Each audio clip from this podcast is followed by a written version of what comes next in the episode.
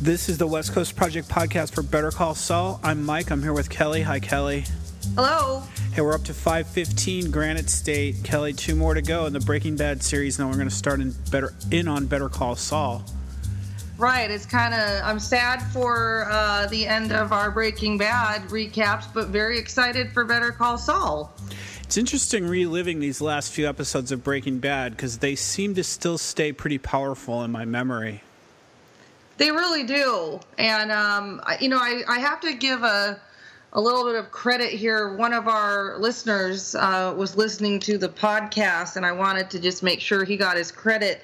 When we were talking about gliding overall, and we were wondering which prisoners they showed that got killed, and we said the lawyer and that other kid from the laundromat, he had actually pointed out that the guy from the warehouse that Lydia had pointed out was one of them, which I had not noticed. So we'll give a little credit to him for that little bit of tidbit of information. Oh, yeah, the genius of the listener pool. Thank you very much. The Adam Ramirez. So thank you very much for that. All right, Adam, we appreciate it.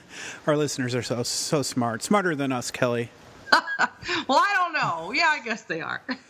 So we're here for Granite State, 15th episode of Season 5.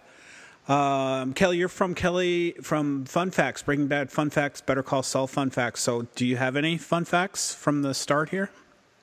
Well, this is the penultimate episode, which is the second to the last. Part of the meeting for Granite State is obviously when we see Walt at Denny's. In a previous episode, he's got the New Hampshire driver's license, and at the time we thought was his car, didn't know it was stolen, Volvo with that plate. But also they were saying because Walt is kind of in a stone-like state as well, and they knew that in the scenes with the cabin, that they had some areas up in New Mexico that look sort of like New Hampshire. So there were kind of a lot of reasons for having this title. I noticed Walt more than I ever did on my first watch, of him just looking so close to death in these last rewatches. He just really looks bad in these scenes. And this Granite State is really, really a dark episode. It is. So let's get into it, Kelly. The Disappearer shows up, but with a twist. It's not Walt, it's Saul in the car coming into the vacuum cleaner repair place. Right, and I love how they trick us like that. This vacuum cleaner place actually was a real place, and the place where you see Walt and Saul later is real, and the phone number is real. You can call it. But it was really surprising that the last scene we see is the dog running across the road and Walt getting into the van, and then voila, there's Saul. Yeah, they pulled these switcheroos on us before, but it is interesting how they shifted gears here. And also, right. Kelly, did you know that this guy, his name was Ed, the Disappearer? Yes. I didn't know that till I rewatched it. Yeah, his name is Ed, right. He, Vince Gilligan, as we've seen, he casts a lot of people that he respects, like along with Jonathan Banks and Raymond Cruz, which is Tuco. But he was really excited to get Robert Forster, and was really loved the movie that he was in, Jackie Brown, when he played Max Cherry. Yeah, he was awesome in that movie. That's one of my favorite movies, Tarantino movie. Yeah, me too. Kind of revived his career back then when Jackie Brown came out, which is a long time ago, and he does look older now in this role here as Ed the Disappearer. I don't know if we ever get his last name, but he's perfectly cast in this role. Right, I agree. So at one point in the scene with Saul, he says something about Nebraska, and Saul says, "What's in Nebraska?" And Ed says, "You." So I guess Saul didn't know where he was going to end up until that moment. And he asks about Walt and how he's holding up, and Ed says, "Well, take a look." And he's on the monitor down in the basement of the vacuum repair shop, just ranting and raving, swatting at the lights. He didn't look like he was in very good shape. No, he didn't at all. And I thought that was a great way to open up the scene. Now Saul and Walt are going to be essentially roommates for a minute. How's that going to go down?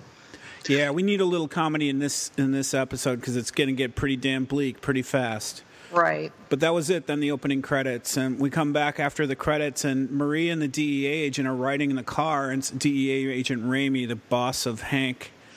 And he's telling her, don't worry, we'll find Hank, and they're driving along, and all of a sudden they see all the blowing debris and papers in the street at the Schrader house, and it looks like the neo-Nazis have gotten there, and they've taken the video out of the house, the video Hank took with Jesse, right, of his confession.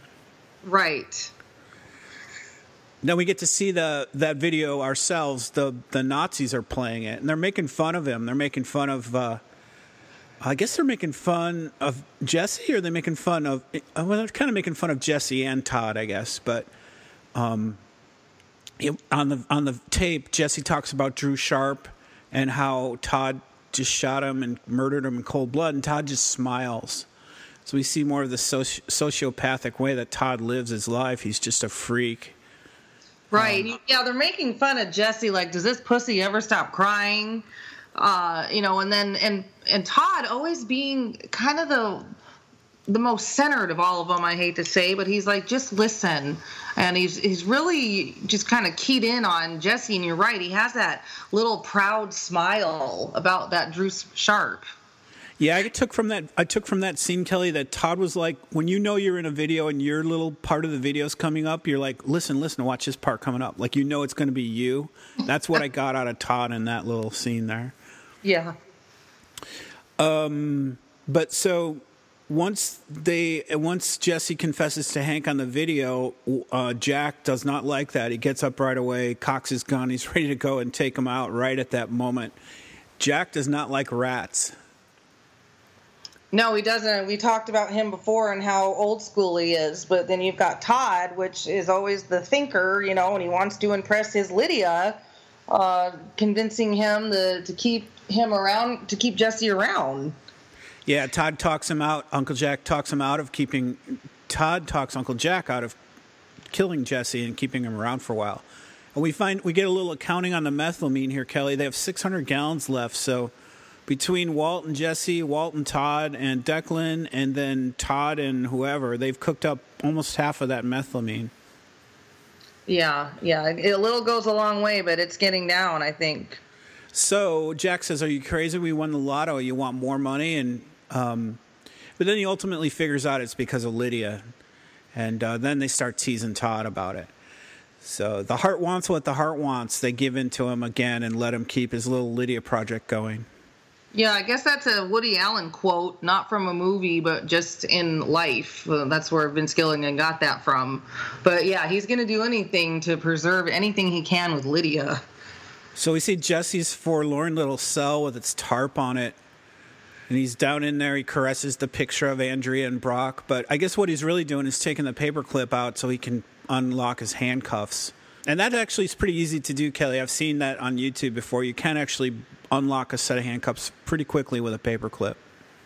Right. I remember just thinking how sad I felt for Jesse and how beat up he was, and just what a dismal situation that he's literally like in this cage, kind of like how Todd had that little tarantula. Yeah, things absorb other things, the mannerisms of other things a lot in these final two episodes, and we'll talk about them as they come up. Mm-hmm. So at the Disappearer again, we see Walt ranting and raving in the basement. He's plotting his next grand scheme, and Saul's just watching him like, dude, you're crazy. He's warily looking at him. But Walt wants a list of hitters. He wants 5 men to go after Jack and his crew and take him out. It was funny, I thought, Kelly, Walt's desk is that barrel of money. He's scribbling notes and stuff, and he's using that barrel for his desk. I hadn't noticed that. That's great. Yeah. But Saul's advice is to not leave. Don't leave your wife high and dry. Stand up. You'll go to jail. You'll be, what does he call him? You'll be the John Dillinger, right? You'll be the star of the jail. You if you try to leave, they're going to pound your wife for information and take away everything she has, and it's just not fair to leave her high and dry. But Walt can't defeat his ego. He's going to get everything back, and not just the barrel of money there. He's going to get everything back and get even with everybody. Right. You know, what's interesting about Saul is he's not in his snazzy coat and his bright colors. The director, the writers had put him purposely in that white with just some plain pants. And you notice that he's got a much more saucy attitude towards Walt. You know, Walt tries to kind of put him in the corner, kind of like the time where he says, it's over, we're done when I say we're done. And Saul's just like, there's nobody left to fight, dude. Like, you know, I'm out of here. Which I was glad to see Saul stick up to Walt. Yeah, Saul did look really different without his stupid-looking, snazzy lawyer clothes. He looked almost respectable. Mm-hmm. And his advice is good. His advice is accurate and in fact, was respectable.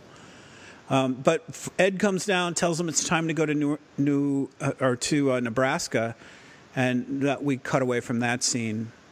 And we go right to the DEA office, and just like Walt when he had the cancer, Skylar says, "I do understand. I'm in trouble." She kind of hears it in the zone of like spacing out. That was interesting how they copied that scene from Walt learning about having cancer.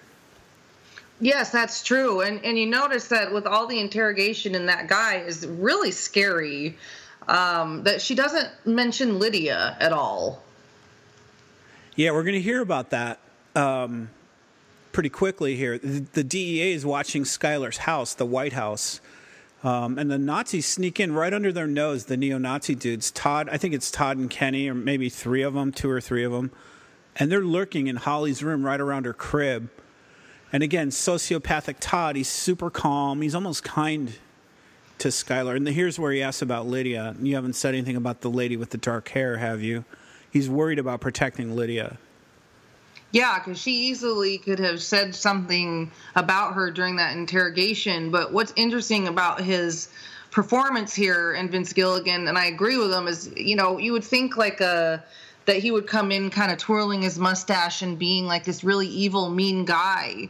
But Jesse Plemons played it perfectly by just being really calm and kind, and it made him even scarier. Yeah, it's creepier, way creepier.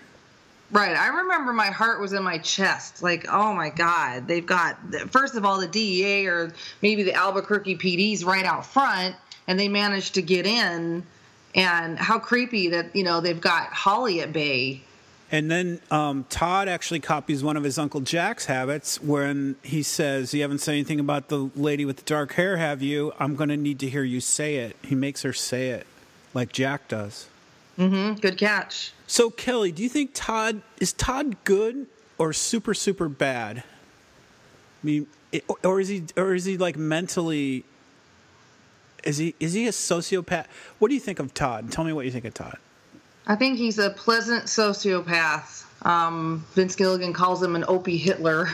But I think that if he did not grow up with the uncle that he had, that he could have been a scholar or somebody that went really far in life. I think because of his uncle and his upbringing that possibly he's so smart, yet he's got that criminality aspect to him. But he is, you know, we've seen him kill Drew Sharp. We've seen him be proud of his work. We've seen him be, you know, watch Jesse. Yet then we see later he brings Jesse ice cream. So he's a very confusing person. But, yeah, he's definitely evil. Yeah, I don't know the medical aspects of being sociopathic. I don't know how that works. Do you have it and it's like an illness, or can you overcome it? But this kid is just lost, man. And this scene is interesting, Kelly, because it's the epitome of every fear that Skylar had this whole series. Are the bad guys ever going to come to us? Are they ever going to come to our house? And here they are hovering around her baby's crib while the police are watching her house. Right, and Walt's nowhere to be found, and Hank is dead. But being sociopathic is you have absolutely no empathy. You somebody could be crying on the ground and bleeding, and you wouldn't understand their pain. You can't identify with it, and that's definitely Todd. All right, we're going to see more of Todd. He's at the tea shop now doing the Lydia seating arrangement. Todd tries to spruce up for these talks with Lydia. Do you think he looks okay the way he dresses like that? No. I mean, I get it. I give him an A for effort.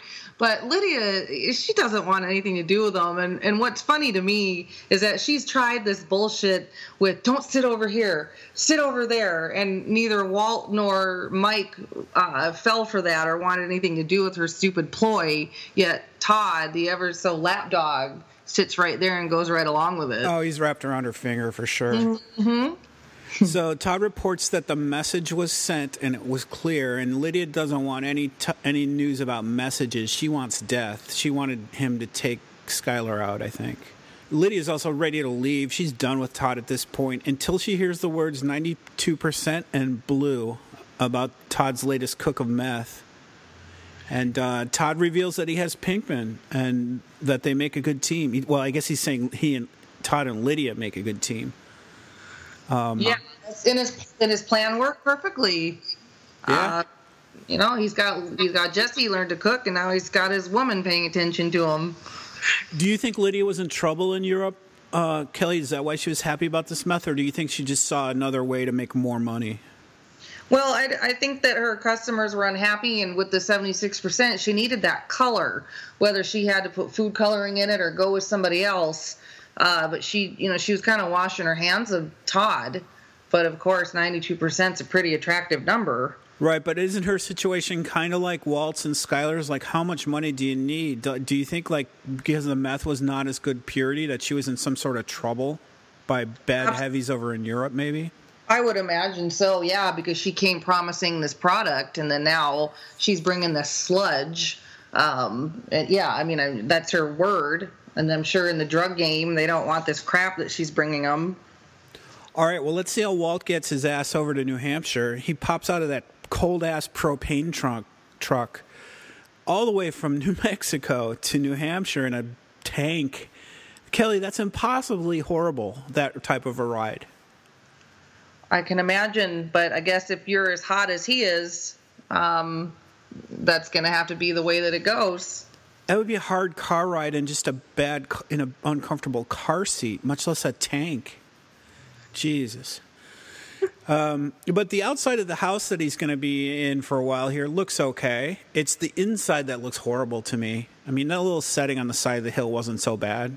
No, it wasn't. And, you know, and you think like, well, how come he's got all this money? Couldn't they have given him something fancier? But I think they wanted to kind of give him a reason not to stick around for very long. Because I think he's here for, what, a duration of, I think, maybe a year, I think, is how long he's supposed to be chilling here. I don't even think that long. I think it's like 2 or 3 months. Yeah. I don't remember. Not very long. Because remember his 52nd birthday. You know, he was, I don't know, I think it was a matter of maybe 3 or 4 months at the most. Yeah, probably a year's a little long. Well, Ed tells him what the deal is with the house. It's like canned goods everywhere, and he's got some steaks, but he's got a crappy-ass 15-amp generator. Is not a good generator, Kelly. Think of a 15-amp light bulb. It's all, or I guess a 15-watt light bulb. 15 amps is not very much. But I guess he doesn't have anything to power. He's got a TV, but no reception, no cable, no internet, no telephone. He's got 2 DVDs of the same movie. Do you know anything about that movie? I don't. Mr. Margorium's Wonder Emporium. I've never seen it. Yeah. Apparently, it's got to be super depressing. Yeah. But Ed shows up. He's gonna show up in a month. So he's got a month in between visits, and we hear the numbers $50,000 for a trip to Costco. So it must mean that he gets paid $50,000 for every trip he makes, round trip from New Mexico to New Hampshire. Right. Yeah. I mean, this guy is the disappearer, so I'm sure that he's taking all aspects to not get caught himself. And Walt is so hot that that's going to cost him a pretty penny. Yeah, he's treating Walt specially with this ongoing relationship. It's usually a one and done, you're out, and I'll never see you again. Right. But Walt's existence in this house would be maddening for me, Kelly. I could not do it. The town's 8 miles away only by walking through like a snow-covered road. And Ed kind of tells him, if you even try, if you try, you're going to get caught. But if you even try and I find out you tried, I'm never coming back here again because you'll get me caught.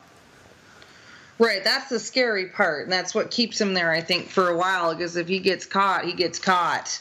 And, you know, he's got kind of one chance to go, And, you know, once he sees it, his cancer's coming back, he's sitting there, everything's all dismal. You know, it doesn't seem like you could stick around there. I would go crazy.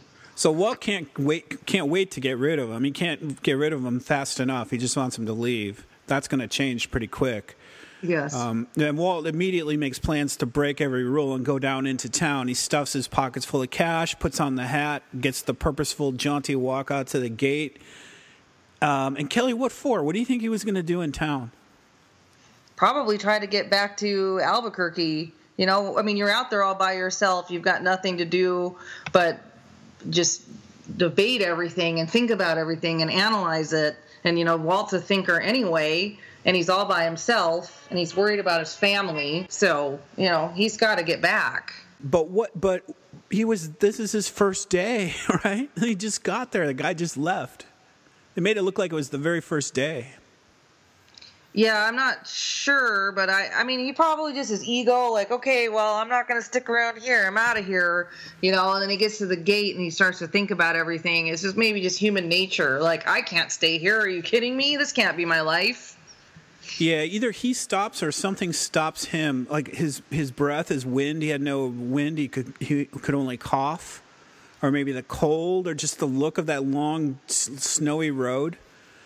But something stops him, or he stops himself, and he just says, tomorrow, tomorrow to himself, and lights a fire, and he's there. He's going to settle in for at least the first month. Yeah.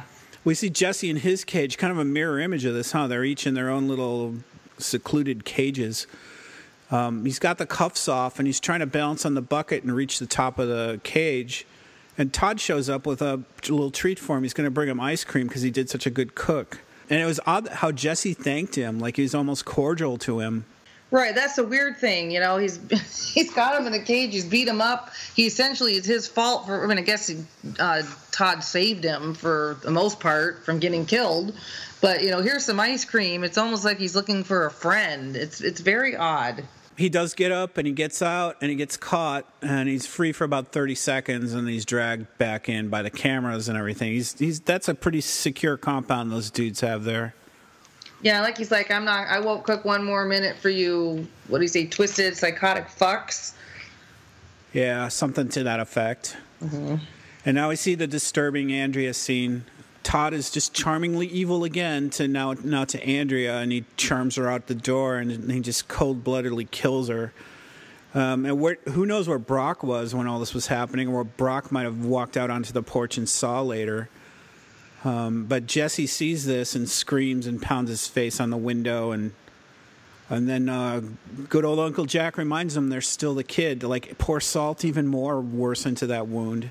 This is interesting altogether, because Kelly Dixon, who's the editor, she's very good, and it was her idea to not actually show Jesse until after, you know, when we first see Todd walking up to Andrea's house, we don't know where Jesse is, and then when he's like, oh yeah, Jesse's in the car, and then she goes to look out there, and then you don't see Jesse until after he shoots Andrea in the head.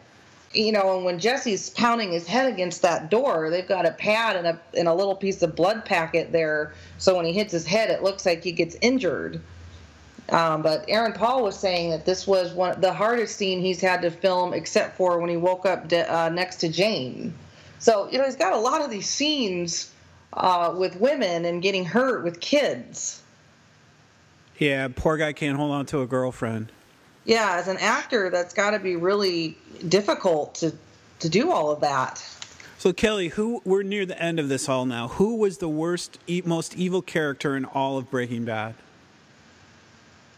Oh, wow. That's a good one. You mean, some people might say Walt? Most people would probably say Walt. Walt is a good one. I'd say Gus was pretty evil. Jack's pretty evil. I mean, we don't know everybody's backstory. We know, you know, we only know Jesse and Walt. We don't know everything that they've done. But, you know, Walt's been pretty evil from the beginning. Or Todd. I mean, I don't know the methodology behind the medical terms, but if somebody's sociopathic like this, do they even know they're evil? Or do they know they're doing evil things? No. I mean, it all depends on the degree, but Todd probably not. I mean, he seems like he's proud of it. And again, he's not with, you know, the all-American uncle here. He's got a Nazi uncle and a bunch of criminals that he's probably been, he grew up with. Yeah, and Jack's turning around and saying they're still the kid right on the heels of having Jesse watch this poor girl get shot. That's almost more, that's like another notch higher of evil. Right. You're right, it is a tough question. You know, I might say Jack, I might say Gus, but... Back in New Hampshire, Walt's looking down his road again, but this time it's because it's time for the Ed delivery. He must know the day he's going to show up. I don't know how he knows the day he's going to show up. But Ed brings him newspapers and glasses and a bunch of news about Skylar and her job as a taxi dispatcher and how she's using her maiden name. He tells him Walt's house is up for auction. It's fenced off. And he's learned how to do the IVs now from YouTube. I guess YouTube vein locations and everything. But he must have tried to do IVs previously. So this maybe is another 2 months in. It might not be the very first month he returns, but a month or two later. Right, yeah. I was looking back, and it was a half a year that he was supposed to be at that cabin, because that was the biggest jump of the season, was having that, how long he was there. Okay, that makes sense. Yeah. So Robert Forster, this guy Ed, looks like he actually cares about Walt a little bit. As much as someone could care about someone in this type of a situation. But he does try to leave. He's got all his stuff delivered. He tries to leave, and Walt's going to pay him now to stay. It's much different than the first time he left. And he offers him $10,000 to stay for 2 hours. 2 hours. And while he's thinking about it, he says, please. He tries to sugar it up even more. And Ed says, no, I'll stay for 1 hour for that. Pretty hardcore stuff, Kelly. I agree, and that annoyed me because this guy looks like he's near death, and obviously Ed the Disappearer knows his backstory, and though it's dangerous for him to be there, you know, we also have to consider that Walt asks him, hey, if I die before I can get this money to my family, will you get it to them? And he's like, would you believe me if I said yes? Like, the guy is the Disappearer, but he's not the money distributor. But I don't know if I could be that cold. I might stay for free, or I don't know if I would be bargaining down to the hour. Well, he does some pretty intimate things with him. I mean, putting an IV in somebody's arm, it's a pretty personal thing to do. I don't know if he got paid more for that. But this psychological fencing back and forth about, hey, if I died, what would you do with the barrel? Would you give it to my family? Is pretty interesting. Psychological question, and the fact that Ed doesn't answer it is interesting too. He just says, well, what would you believe me? What, no matter what I told you, would you believe me? In very interesting, very smart way that this was written, I thought. Right, I agree too. And I guess their card game was supposed to go where they were supposed, Robert Forster was supposed to just say, do you want me to cut the cards, and that was it, but they kept going with the dialogue. So a lot of the stuff is unscripted, and it's just beautifully done. But, you also have to think, too, they were filming up in the mountains up in Albuquerque, which some people don't realize New Mexico gets cold and there's snow. So, they're up there trying to do all this filming, and then they have to do Bryan Cranston's makeup, where they have to do the nose, they have to do the sunken eyes, add the cheek implants. And he's sitting in a makeup chair for about 3 hours. So all this stuff is just crazy how we as the audience take it for granted that this stuff just kind of happens. But all the details in this is crazy. So, Kelly, one other thing about this scene that I thought was interesting is this inference of kings. Remember, we heard Ozymandias, of course, is a king, the story of a fall of a king. And then we saw the kings on the chessboard in the fire department with the firemen playing chess. And now Ed and Walt are playing 7-card stud, and the first 2 cards are kings. King, another king. Oh, it was real interesting that they pulled out all these inferences about kings and royalty and greatness. And I don't know why, but Gilligan must have had a reason for the first 2 cards in the hands being dealt were 2 kings. Well, actually, that's kind of really great that you said that after what I was just talking about, because when they continued that conversation, that was actually Robert Forster who thought of that line, and he actually pulled the king just by accident. So these happy little accidents that happen in Breaking Bad, I don't know they got a 4-leaf clover or something, because these things just are crazy how they work out like that. But it's interesting how Forster's dealing in this hand. He's like a king. Ooh, another king. Like, you're lucky. You got 2 kings. You got a good hand. But right. He's not lucky. He's a dying, poor, decrepit old guy in his last few days of his life. Very cool, though, the way they did that. Mm-hmm. So we see more evidence of how Walt's wasting away. He sleeps and his wedding ring just falls off of his finger. It's just wasting away, getting thin. And he ties it in a string around his neck. Kelly, did you figure that out? What was the meaning of that, the symbolic meaning of keeping the wedding ring around his neck? Well, I know if it fell off of him and he didn't want to lose it, that's the one thing that he can hold on to is his love for Skylar, as much as he screwed up. So the only thing he really could do is put it around his neck. He puts it in his pocket. He loses it. He doesn't have anything to put it in. And it's just kind of a symbolic way of saying he's still holding on to his love for her. It also does play, I guess, a little bit into this scene, because Ed had brought him this crate of Ensure, like a carton of Ensure to put on weight, put a little weight on you. And Walt spies that across the room when the ring falls off, and then he gets the idea to pack that Ensure case with the cash. Right. This is his time to go. I mean, he's losing weight. If he doesn't go now, when is he going to do it? He can't just waste away in a cabin. He's still got things left to do, as he said. He does walk down into town. And now, Kelly, this money's like Sisyphus. Sisyphus is the guy that pushed the rock up the hill, and it would roll back down on him every time. He could never get to the top of the hill, the Greek story. And this is like Walt. He's too weak to carry the money. He's worked so hard to get all this money his whole life, but it's just been a burden to him. It's a burden to him, dragging it out into the desert and breaking his back, digging a huge hole and burying it. Then he has to roll it through the desert in that big barrel. And now here he's got to carry it into town. And he just looks exhausted carrying this money around. But he does get down into the bar with a little case of money, $100,000, I guess. And he has a fake barfly lady call his Aunt Marie to Junior in school. And Kelly, why do you think Junior listened to him for so long before he blew up on this phone call?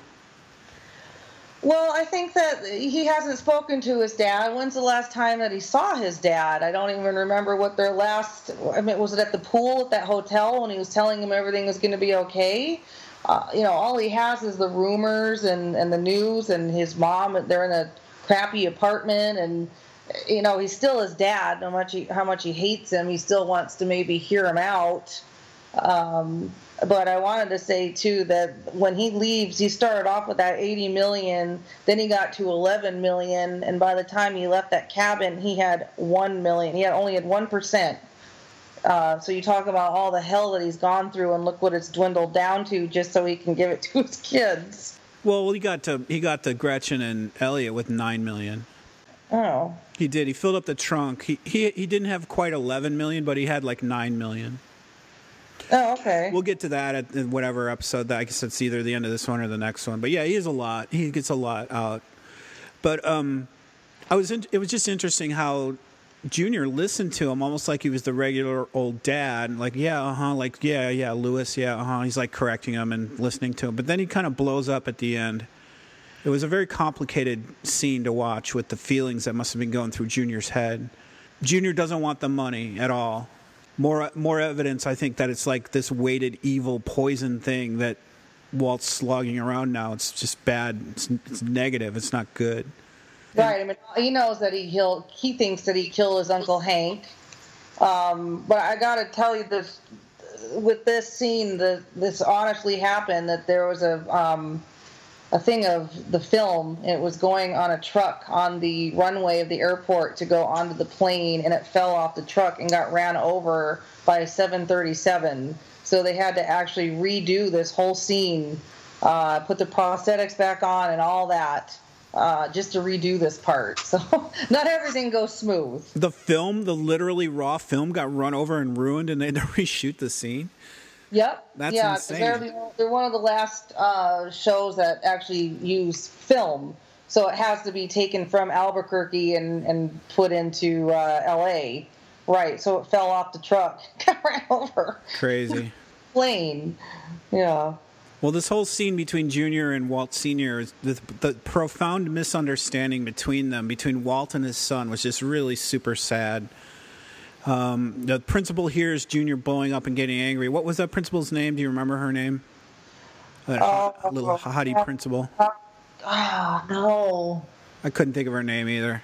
But, Kelly, we need some comedy right about now, and Walt provides it.